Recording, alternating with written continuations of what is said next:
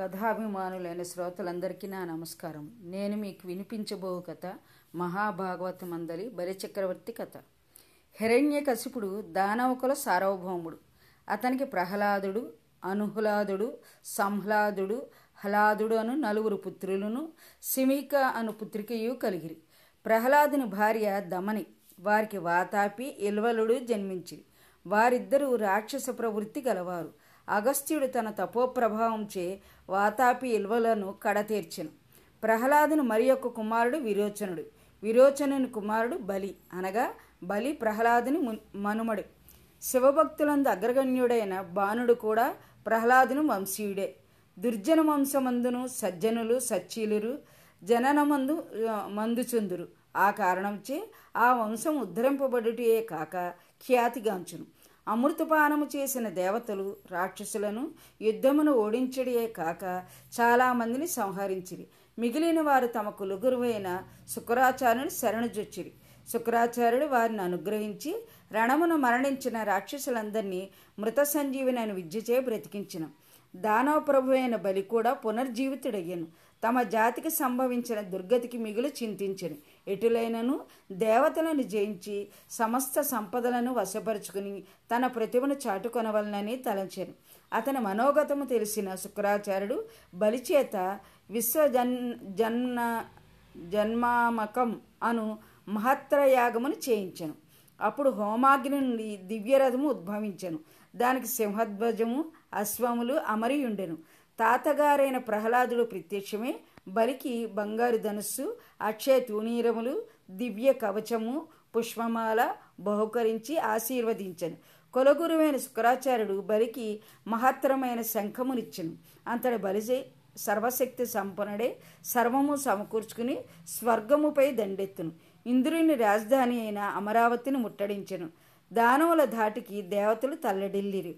ఎదురు నిలువలేక పరాజితులేరి. ఇంద్రుడు భయకంపితుడే తన గురువైన బృహస్పతి చెంతకేగి వాటిల్లిన ముప్పును వివరించెను. తమకు రక్షణోపాయమును తెలుపమని వేడెను. బృహస్పతి కొంచెం ఆలోచించి ఓయి ఇంద్ర బలి శుక్రాచార్యుని అనుగ్రహంచే బలమును పుంజుకొనినాడు. ప్రస్తుతం వాటిని గెలువ అసాధ్యము. కొంతకాలము ఓర్పు వహించము. మంచి కాలము వచ్చే వరకు వేచి ఉండు అని బృహస్పతి ఇంద్రునకు హితము పలికెను. దేవేంద్రుడు చేయున్నది లేక సమస్త బృందారకులతో స్వర్గమును విడిచి వెళ్ళాను. బలిచక్రవర్తి స్వర్గమును ఆక్రమించి ఇంద్ర పదవిని అలంకరించెను. విశ్వ విజయుడే సమస్త భోగభాగ్యమును అనుభవించెను. రాక్షసులు అదుపులేక విచ్చలివిడిగా సంచరించిరి. శుక్రాచార్యుడు బలిచక్రవర్తిచే అశ్వమేధ యాగములను నూరింటిని నిరాటంకముగా నిర్విఘ్నముగా నిర్వహింపజేసెను. అంతట బలిచక్రవర్తి కీర్తి దశ దిశలా వ్యాప్తి చెందెను. అదితి తన పుత్రులకు సంభవించిన దురవస్థకు మిగులు దుఃఖించెను. శోకతప్త హృదయైన భర్త కశ్యముని చెంతకేగి తన దీనావస్థను వివరించను.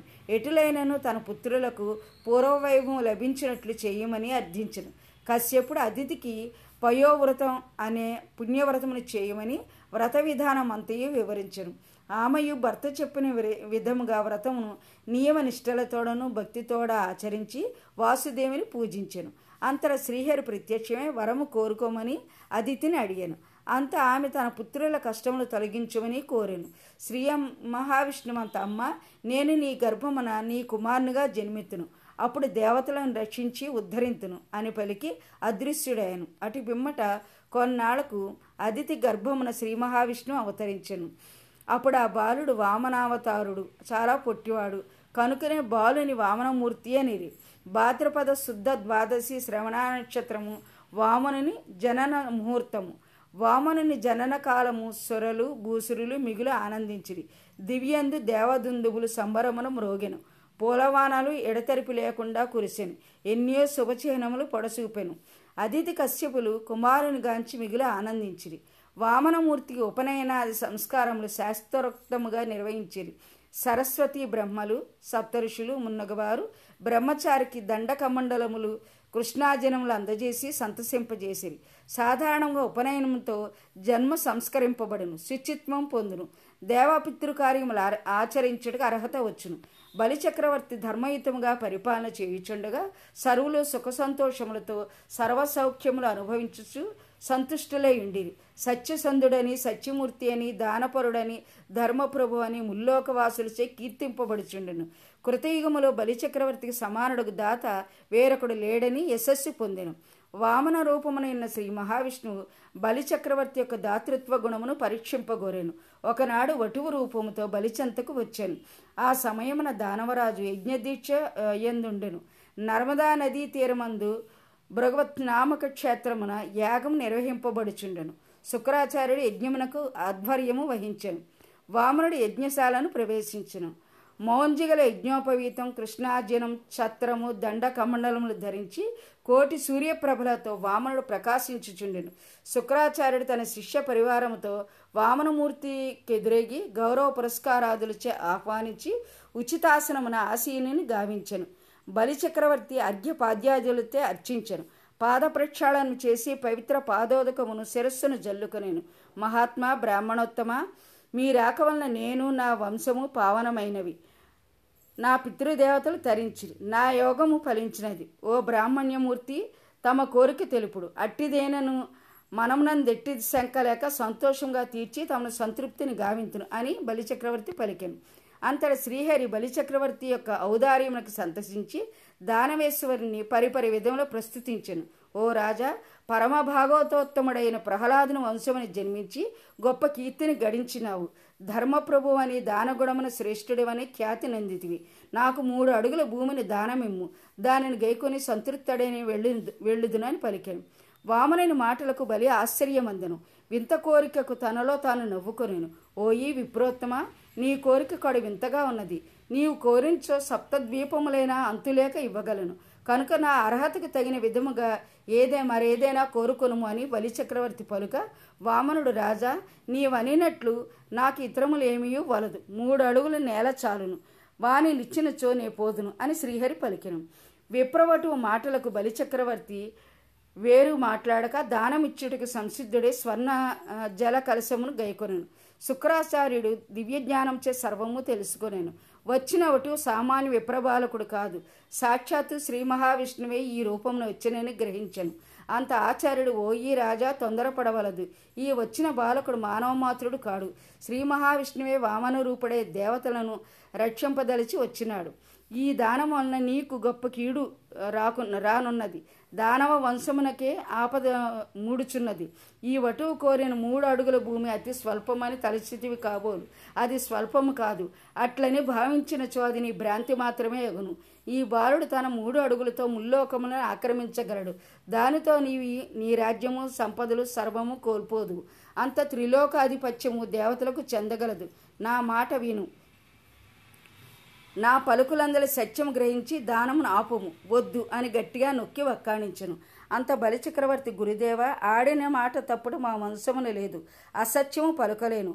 అసత్యమునకు మించిన మహాపాపం వేరొకటి లేదు. అసత్యము పలికిన నాకు నా కీర్తికి నా వంశమునకు తేరని కళంకం ఆపాదించు. ఆచార్యవర్య ఆడి తప్పుడు నా వశము కాదు. అదియుగాక యాచకునిగా వచ్చిన శ్రీ మహావిష్ణువని పలుకుచున్నారు. ఆ జగన్నాథుడే యాచకుడై వచ్చినచో అంతకు మించిన అదృష్టం మరేమున్నది? నేను నా సర్వస్వము కోల్పోయినను నేను వెనుకాడను. ఈ దానం త్రిక త్రికరణ శుద్ధిగా ఇచ్చి తీరుదును.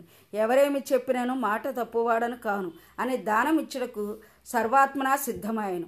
బలిచక్రవర్తి నిర్ణయమునకు శుక్రాచార్యుడు కోపోద్రిక్తుడై నీవు గురువుని ధిక్కరించి ప్రవర్తించుచున్నావు. గురుధిక్కార ఫలితంగా అచిరకాలమునైన సర్వ సంపదలు గోల్పోదుగాక అని కఠోరముగా శపించను. అటుల శపించినను బలిచక్రవర్తి తన మనోనిశ్చయమును మార్చుకొనలేదు.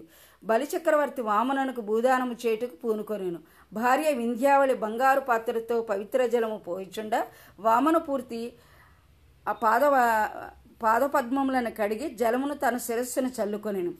దాన జలము వటువు హస్తములో మంత్రపూర్వకంగా ధారవోసెను అప్పుడు దేవదుందువులు మ్రోగ దివి పుష్పములు వర్షించెను. దేవతాగణములు గంధర్వ విద్యాధరులు బలిచక్రవర్తిని ప్రశంసించిరి. అంతలోనే వామనుడు తన రూపమును పెంచసాగెను. భూమి ఆకాశములు నిండెను. వామన రూపంలో నున్న శ్రీహరి త్రివిక్రమ అవతారుడై ప్రకాశించను. దేవతాది దివిజ గణములు మహర్షులు మునులు వేదశక్తులతో స్థుతించి ప్రణమిల్లి నమస్కరించివి అంత శ్రీ మహావిష్ణువు ఒక అడుగుతో భూమండలమును రెండవ పాదమున ఆకాశ మండలమును ఆక్రమించును. మూడవ అడుగు మోపుటకు అణుమాత్రమైనను స్థానము లేకుండును. అప్పుడు శ్రీహరి వత్స నీవు ఇచ్చిన దానమునకు రెండు అడుగులకే భూనం భువన అభోంతరాళములు సరిపోయినవి. ఇక మూడో అడుగునకు చోటు చూపు అని బలిని ప్రశ్నించాను. ఆ మాటలకు బలి ఓ దేవాదిదేవా నేను ఆడిన మాట తప్పువాడను కాను. నీ మూడవ అడుగు నా శిరమునందుంచు అని పలుక శ్రీ మహావిష్ణు మిగుల సంతసించను. ఓయి నీ దానవ్రతము నన్నే కాక త్రిభువనాసులను ఆశ్చర్యశక్తులను గావించినది. నీవు కొన్ని సంవత్సరములు సుతలములో ఉండి అటు మీదట సాపర్ణ్య మన్వంతరమున ఇంద్రుడవే త్రిలోకాధిపత్యమును స్వీకరింతువు. నీవు నా భక్తులలో ఒకడవే ప్రకాశించు అని బలిని పాతాళమునకు పంపెను. తరువాత త్రిలోకాధిపత్యం ఇంద్రుని కొసిగి దేవతాగణమును కాపాడను. బలి చక్రవర్తి కడు ధర్మమూర్తి పుణ్యమూర్తి సత్యసంధుడు. దానశీలాది సుగుణములు కలిగిన మహనీయుడు. రాజ్యపాలనేందును నీతిని ధర్మమును రక్షిస్తూ ప్రజలందరినీ సుఖ సంతోషములతో ఆనందింపజేసిన ఉత్తముడు. శ్రీ మహావిష్ణువు దుష్ట శిక్షణ శిష్ట రక్షణ నిమిత్తము అనేక అవతారములు దాల్చి ప్రవర్తించుచుండును. అయితే ఎన్నో సుగుణములు కలిగిన బలిచక్రవర్తిని నిగ్రహించుటలో ఆంతర్యమేమి? కేవలము దేవతల ఇందు పక్షపాతమా ఆశ్రిత పక్షపాతమా ఇందు నిగూఢమైన ధర్మమేమి? అని అనుమానము కలుగుట సహజము.